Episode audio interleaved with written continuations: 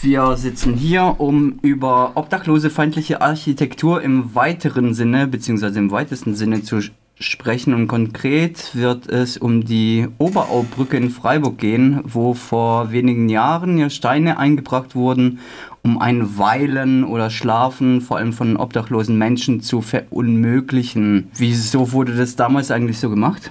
Wisst ihr das?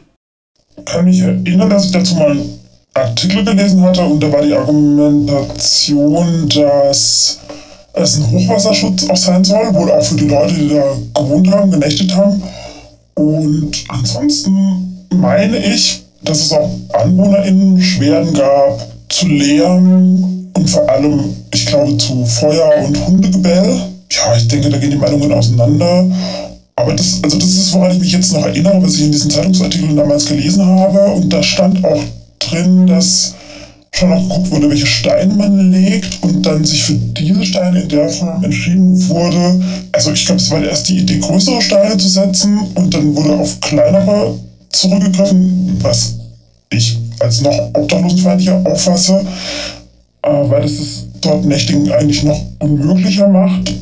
Und Woran ich mich aus diesem Zeitungsartikel noch erinnern kann, ist, dass da auch drin stand, dass es eine alte Entscheidung war vom vorherigen Oberbürgermeister, also vor der Martin-Horn-Zeit. Und dann gab es irgendwie noch diese Diskussion, inwiefern der Gemeinderat darüber Bescheid wusste und nicht.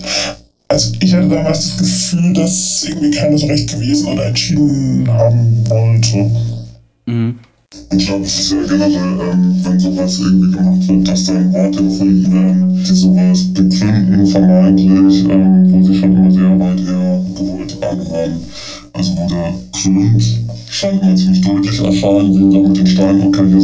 soll kein Mensch mehr schlafen, das Ganze dann in Worten begründet, ich glaube, für, oder für mich zumindest nie dann irgendwie wirklich nachvollziehbar sind. Ja, und dann ist halt die Frage, mit wem, also jetzt in dem Fall mit diesen Artikeln, die damals in der Badischen Zeitung erschienen sind, ist ja auch die Frage, mit wem hat beispielsweise die Badische Zeitung, wo wir jetzt das wissen wir haben, gesprochen, mit der Stadtverwaltung, mit AnwohnerInnen oder eben auch mit Menschen, die dort gewohnt oder genächtigt, je nachdem haben wo, kommt, wo kommen die Infos her? Hat man eben beispielsweise mit diesen Leuten gesprochen, die da unter der Brücke waren? Weil unterschiedliche Menschen sagen dazu wahrscheinlich unterschiedliche Sachen. Mhm. Was stört euch denn am meisten an sowas? Ich glaube, äh, das Problem ist ganz klar, dass äh, viele Leute kein Dach über dem Kopf haben und äh, ja, eine Brücke einerseits dem Mensch als Individuum viel Freiraum bieten kann und Schutz bietet und ja, ein elementares Grundbedürfnis, ein Dach über dem Kopf zu haben, das wird dem Menschen nicht äh, zugesprochen. Wir wollen ja auch über obdachlosenfeindliche Architektur reden, aber ich glaube, also jetzt vor allem in diesem konkreten Beispiel, aber grundsätzlich glaube ich, dass man obdachlosenfeindliche Architektur in verschiedenen Ausprägungsformen auch unterschiedlich betrachten kann, weil es gibt obdachlosenfeindliche Architektur, die sehr wohl auch für andere Menschen Auswirkungen hat. Also später auch noch was zu sagen, ich habe da jetzt, jetzt wir uns hier getroffen haben, noch ein Projekt zu angeschaut, wo ein Beispiel, also Anbringungen an Plätzen, an Mauern, wo man sitzen könnte, die so sind, dass man nicht mehr sitzen kann, im schlimmsten Fall auch liegen kann, aber Anbringungen, die so gestaltet sind, dass man nicht mehr sitzen kann, haben auch Auswirkungen auf ältere Menschen, Menschen mit einer Einschränkung, äh, Kinder, Mütter mit Kindern und das kann man, also das ist, das ist nicht nur unsolidarisch obdachlosen Menschen oder wohnungslosen Menschen gegenüber, sondern eben, das muss man auch nochmal noch ausweiten. Jetzt in dem konkreten Fall ist es offensichtlich unter einer Brücke eine obdachlosenfeindliche äh, Aktion und Freiburg glaube ich, ist ja eh spannend, was, was das unter den Brückennächtigen angeht, weil Freiburg halt diesen Stadtfluss hat und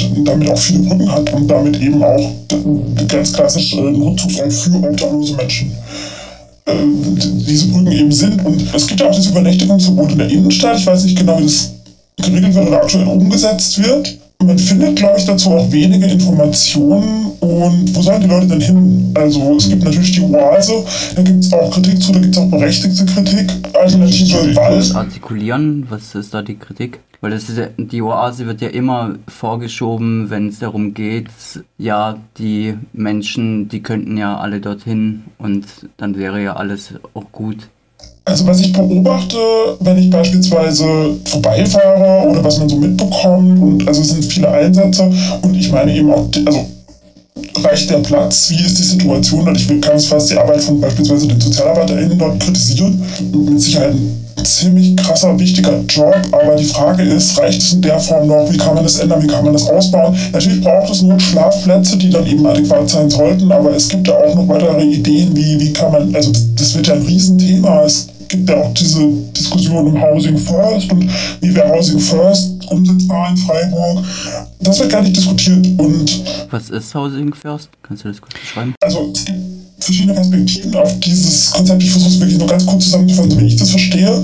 Ich verstehe das so, äh, Wohnung steht am Anfang, also man bekommt bedingungslos erstmal eine Wohnung und einen Schlüssel und einen Vertrag und danach gibt es die Hilfe. Also dann sitzt da, ich verstehe, ein Sozialarbeiter, Sozialarbeiterin und macht Angebote, das zu unterstützen. Aber die Wohnung steht am Anfang. Man gibt erst Wohnung und dann kommt alles andere und nicht, hey, du musst dich erst irgendwie beweisen, verschiedene Maßnahmen, whatever, Projekte, Notübernachtungen, was es alles gibt, äh, sondern erstmal die Wohnung.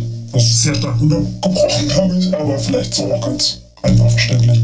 Also seht ihr in sowas zum Beispiel auch eine gangbare Alternative, eher Perspektiven zu schaffen? Also ich glaube nicht, dass Freiburg die einzige Stadt ist, die Probleme hat mit der Unterbringung, der Zwangsunterbringung zum Teil oder der Notunterbringung mit obdachlosen oder wohnungslosen Menschen. Und ich finde das eben ganz spannend, dieses Housing First Konzept. Ich müsste mich da noch ein bisschen einlesen, um es, glaube ich, besser zu verstehen. Da gibt es Leute, die sich besser auskennen. Aber schaut man sich Ergebnisse oder Zahlen an aus Städten oder Ländern, die das aktiver praktizieren, sind die doch, glaube ich, recht klar und erfolgreich. Im Rahmen eines Walks der Biennale für Freiburg entdeckten wir ja sowas wie ein Denkmal unter der Oberaubrücke. Konntet ihr ergründen, was das war? Was habt ihr dort wahrgenommen?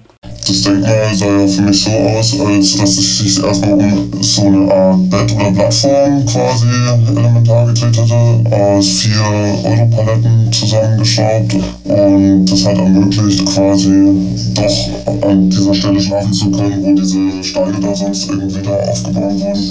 Genau so sah das aus, nochmal gleich. Die es ermöglicht hatte, zu schlafen und daneben waren so ein paar Infotafeln, ne, wo irgendwie auf diese Deswegen, ich finde es ganz gut, dass du diesen Begriff Denkmal verwendest. Ich weiß nicht, inwiefern oder ob es einen Zusammenhang mit der Biennale gab, keine Ahnung. Aber ich finde diesen Denkmalbegriff ganz gut, weil da auch so, ein, wie gesagt, so eine Tafel oder sowas war, wo drauf stand, dass es schon in Gedenken an Menschen ist, die obdachlos oder wohnungslos sind oder auch verstorben sind. Und das hat dann schon einen Denkmalcharakter, würde ich sagen.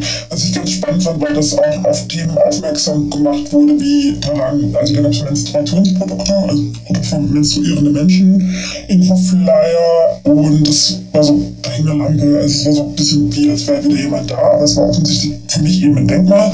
Also da gibt, ist, glaube ich, ein sehr hochfrequentierter Abgang zur Dreisam, um da zu verweilen, zu sein, whatever. Und da sind so Glascontainer oder so Elektroschrottcontainer, aber da ist kein Mülleimer.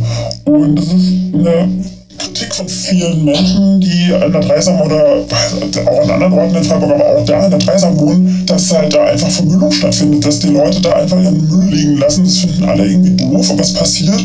Und das sind natürlich nicht nur oder nicht manche obdachlose Menschen, die da übernachten oder wohnen, sondern das sind wir alle. Und da steht halt immer noch kein Mülleimer. Da stand halt einfach dann Mülleimer und ein Schild dran, nehmt doch euren Müll auch mit. Es waren so kleine Details da noch, die fand ich spannend. Die Palette an sich ob die jetzt zum Schlafen, so wie sie mal geeignet war, weiß ich nicht. Auf jeden Fall war, ne, weil es ist halt weg. Wie waren denn die Reaktionen von den Leuten, wie, beziehungsweise wie waren die, erstmal die Reaktionen von euch und den Leuten, die da dabei waren und habt ihr irgendwas mitgekriegt, ob es weitere Reaktionen gab?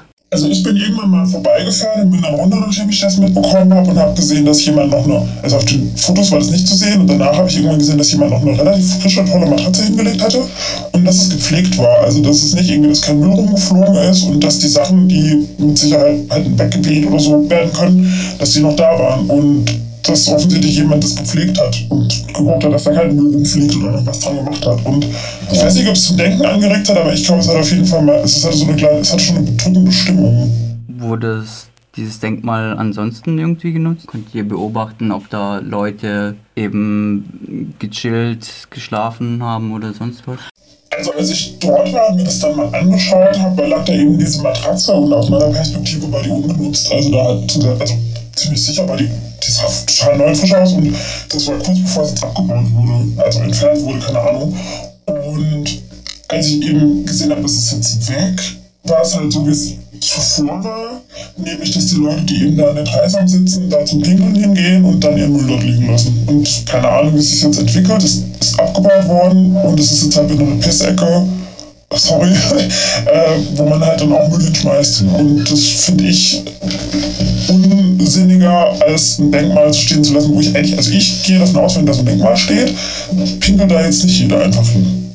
Aber äh, ja, und dann habe ich eben mal drauf geachtet, ob es da jetzt eben diesen Mülleimer gibt und es gibt halt keinen. Das, also ist die Frage, macht man da halt einen Pinkel- und Müllort oder sagt man, da ist jetzt ein Denkmal und stellt vielleicht auch mal einen Mülleimer hin und lässt einfach ein Denkmal für Menschen, in Freiburg sind auch schon obdachlose Menschen auf der Straße gestorben, stehen. Wenn man schon diese Steine nicht wieder abbaut, die irgendwann mal gesetzt wurden. Das habe ich auch gelesen. Also ich kann das jetzt auf keine Quelle mehr zurückführen und ich hoffe, ich sage nichts Falsches, aber ich meine, ich habe eben mal gelesen, dass jetzt diese Steine wieder zu entfernen in der Relation so teuer wäre, dass man das Geld lieber anders investiert. Aber ich frage ich frage jetzt halt auch immer, womit setzt man auch ein Statement und deswegen finde ich es gut. Ich glaube, diese Steine saßen da fünf Jahre oder so. Und es hat fünf Jahre gedauert, bis das mal jemand überhaupt kommentiert hat. Das wurde einfach gar nicht kommentiert. Also es gab diese paar Artikel damals, als es passiert ist, und danach hat es einfach fünf Jahre lang niemand kommentiert. Und allein auf sowas mal, und wenn es dann halt leider, leider nur ein paar Wochen sind, mal aufmerksam zu machen und es zu kommentieren, das ist zumindest schon mal ein kleines Zeichen von der Solidarität aus meiner Perspektive. Also ich habe es auf jeden Fall im Internet gesehen und fand es gut und habe auch gesehen, dass es viel geteilt wurde und ähm, positiv wahrgenommen wurde. Ansonsten wurde es dann einfach wieder relativ still und leise abgebaut und ich glaube, letzte oder vorletzte Woche und davor, zwei Wochen vorher, hatte ich es noch gesehen. Und es war eben gepflegt. Also die Leute haben sich drum gekümmert. Und also so verstehe ich einfach Denkmal. Ich glaube, man kann es eben als eine Kunst im öffentlichen Raum betrachten, man kann es als Denkmal betrachten, wie auch immer. Ich finde es, wie gesagt, besser als eine Pinkel- und Müllecke. Jetzt ist es spurlos verschwunden. Wie bewertet ihr das? Also ich fand es sehr erstaunlich, weil so wie diese äh, Plattform aussah, ist jetzt nicht, nicht ohne weiteres wegzutragen. Also das hat wohl, glaube ich, bestimmt ein paar Stunden Arbeit gebraucht mit äh, entsprechendem Material. Da waren bestimmt, ich schätze mal, da zwei, drei Leute wahrscheinlich beschäftigt, plus einem großen Auto, wo die Stadt anscheinend sehr schnell so diese Kapazitäten aufgebracht hat, das zu entfernen. Also es muss anscheinend den verantwortlichen Leuten in der Stadt ein großer im Auge gewesen sein, dass er so schnell darauf reagiert wurde, äh, das zu entfernen. Das fand ich sehr interessant. Also das hätte ich nicht für möglich gehalten. Das, war, so kein, das war, kein Monat, war kein Monat wahrscheinlich. Also, also keine Ahnung, das, diese Biennale-Ding, was entdeckt wurde, war glaube ich so Anfang Juli. Ja doch, war es ein bisschen was über einen Monat und das ist schon rasch. Ne? Ich finde es auch ein bisschen peinlich, muss ich sagen. Aber das ist, ja, das ist schon meine. Ja, also meine Bewertung. Es sagt was aus über Leute, dass es so ein Dorn im Auge ist, dass da so schnell reagiert wird. Also so groß ist. Also da muss auch ein persönliches Interesse dahinter gestanden haben, auf den entsprechenden Knopf zu drücken, das abzubauen. Konntet ihr beobachten, wie schwer sowas nachzubauen ist?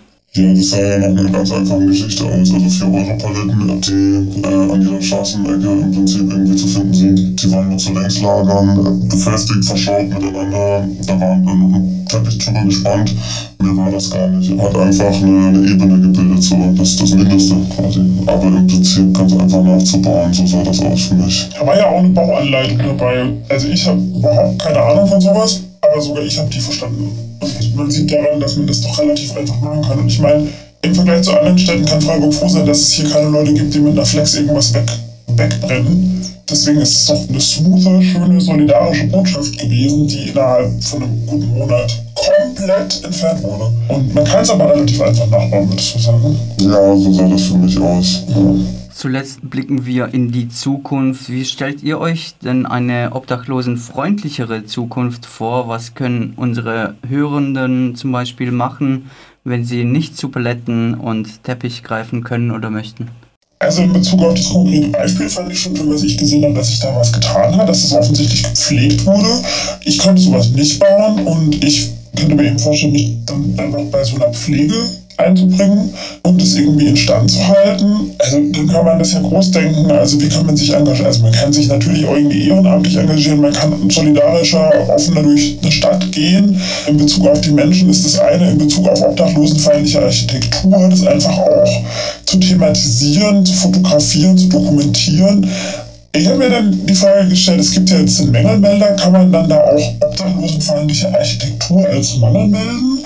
Und es gibt auch, das hatte ich eingangs schon mal gesagt, ich habe mir noch was angeschaut, es gibt so einen Instagram-Account von einem Studenten aus Stuttgart, der studiert Architektur und Stadtplanung glaube ich. Und der dokumentiert bei Instagram obdachlosenfeindliche Architektur deutschlandweit. Also Schwerpunkt war Stuttgart. Da kann man Fotos hinschicken und dann wird das zumindest mal festgehalten. Das sind kleine Dinge, die kann jede Person tun. Ich glaube, ich vielleicht probiere es mal über den, über den Mängelmelder. Ja, das wäre cool, wenn das alle machen würden. Oder halt was nachbauen. Oder aber was in einer anderen Form nachbauen. Soll jetzt kein Aufruf zum Backflexen sein, vor allem nicht von jemandem, der nicht weiß, wie man eine Flex hält, aber es gibt, glaube ich, verschiedene Möglichkeiten, das einfach zu thematisieren oder mal anzusprechen oder bei der Stadt vorzubringen, dass was cool ist und was nicht. Und diese Steine wurden meiner Meinung nach zu wenig diskutiert. Also wie gesagt, sind große Themen, das Thema Obdachlosigkeit und diese obdachlosenfeindliche Architektur mit Architektur, man kann da wahrscheinlich stundenlang drüber reden. Ich glaube, was ich tun werde, ist eben Fotos machen, dokumentieren, vielleicht sowas diesem Account schicken oder den Mengemelder und vielleicht auch mal was nachbauen oder mal was beschriften oder irgendwie was aufhängen. Das ist keine Sachbeschädigung oder Straftat oder dergleichen. Ich meine, es gibt ja schon auch Bürgerforen über den Mengemelder hinaus und ich würde mir wünschen, dass die Stadt sowas wie diese Steine zumindest nochmal kommentiert, weil sie sind immer noch da, sie sind nicht weg. Und wenn sie sie nicht wegmachen wollen, dann hätte ich, also dann wüsste ich gerne warum, weil wo sind denn diese Menschen, die da geschlafen haben, die da gewohnt haben, wo sind die denn hingegangen? Die sind jetzt nicht einfach mit den Steinen verschwunden. Und dann ist eben auch nur die Frage, ja, okay, wenn das wirklich auch der Grund war, AnwohnerInnenbeschwerden, was kann man, man hätte vielleicht auch andere Lösungen finden können, wie zum Beispiel für diese Vermüllung oder da noch in der Form von einer Toilette aufzubauen. Ich glaube, du hattest mal gemeint, in einer anderen Stadt, wo war das? Gibt es da ganz... Diese Vermüllung. Ja. ja, das ist ja auch ein absurdes Thema an sich. Diese kleinen Mülleimer, die an der Treibung entlang stehen, ähm, die halt niemals im Sommer jetzt halt irgendwie den großen Grillandrang äh, irgendwie gerecht werden. Das ist, ähm, sieht natürlich äh, an einem Samstag, an einem Sonntag immer viel so aus, dass alles voller Müllsäcke ist. Die werden aufgerissen von Hunden, die irgendwie nach Essen da suchen. Da gibt es in, in einer Stadt, wo ich es gesehen habe, plus entlang einfach riesige Körbe habe, die kosten auch nur einen Bruchteil von so einem Mülleimer, der dann mit so einem festen Fundament irgendwie verbaut ist. Also geschätzt so ein Mülleimer wie der Gleisung, der kostet an die 2.000, Euro wahrscheinlich mit der Montage und allem. Und so ein Korb, der kostet 100 Euro und so ein Korb von einem Kubikmeter, der fast dann alles an Müllwasser reinpasst, ist es irgendwie die Frage, ähm, wer da die Bauvergabe irgendwie dann gemacht hat, ähm, dass ein jeweiliges Unternehmen diese Mülleimer da verbauen durfte, weil Sinn machen die auf jeden Fall nicht im Sommer. Ähm, dagegen ein ganz einfacher ein Kubikmeter großer Metallkorb, fast alles Müll, da kommt kein Hund ran. Es gibt ganz, ganz einfache Möglichkeiten, glaube ich. Und beim Thema Vermögen, wenn wir jetzt da gerade dran denken, was Schlaueres zu machen in der Stadt. Ja, und auch beim Thema öffentliche Toiletten oder öffentliches Urinieren, wir hatten es da gerade noch drüber, gibt es so Projekte wie die Nette Toilette, die es auch in Freiburg gibt, wo man als Gastronom beispielsweise oder als Geschäft über eine App oder über eine Web über die Website und über einen Kleber, einen Sticker an der Scheibe signalisieren kann, dass es okay ist, wenn man die Toilette benutzt, ohne was zu konsumieren. Und ich habe so das Gefühl, ich habe jetzt mal ein bisschen darauf geachtet, nachdem ich das entdeckt habe, dass das nicht so gut beworben wird.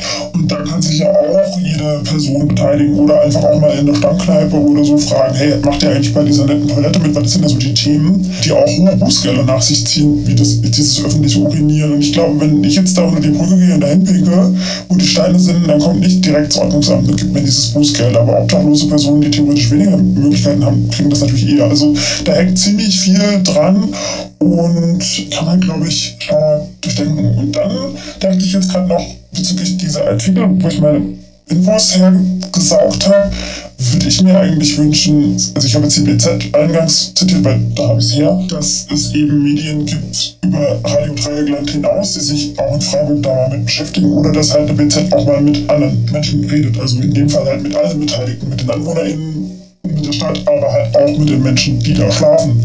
Ich habe nicht den Eindruck, dass das passiert ist.